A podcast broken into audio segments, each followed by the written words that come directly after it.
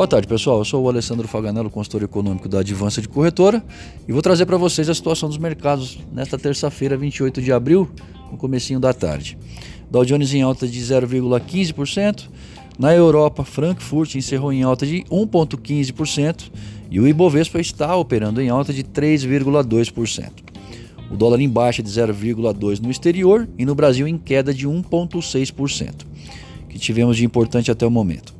Na Europa, Espanha já debatendo suavizar o isolamento social, enquanto Portugal suspendeu a quarentena a partir de 3 de maio, dizendo que a reabertura da sua economia vai se dar de forma lenta e gradual.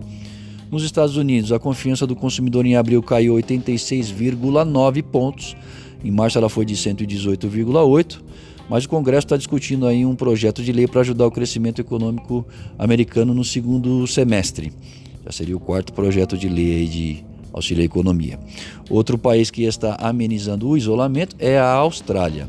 E no Brasil, a sondagem da FGV nos setores de construção civil e de serviços mostraram pessimismo. Paralelamente, os mercados ainda monitoram o cenário político, ok?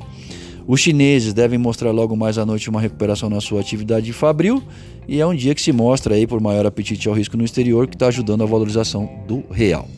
Esse foi o informativo segunda hora. Eu espero vocês amanhã abrindo o mercado no boletim primeiro minuto.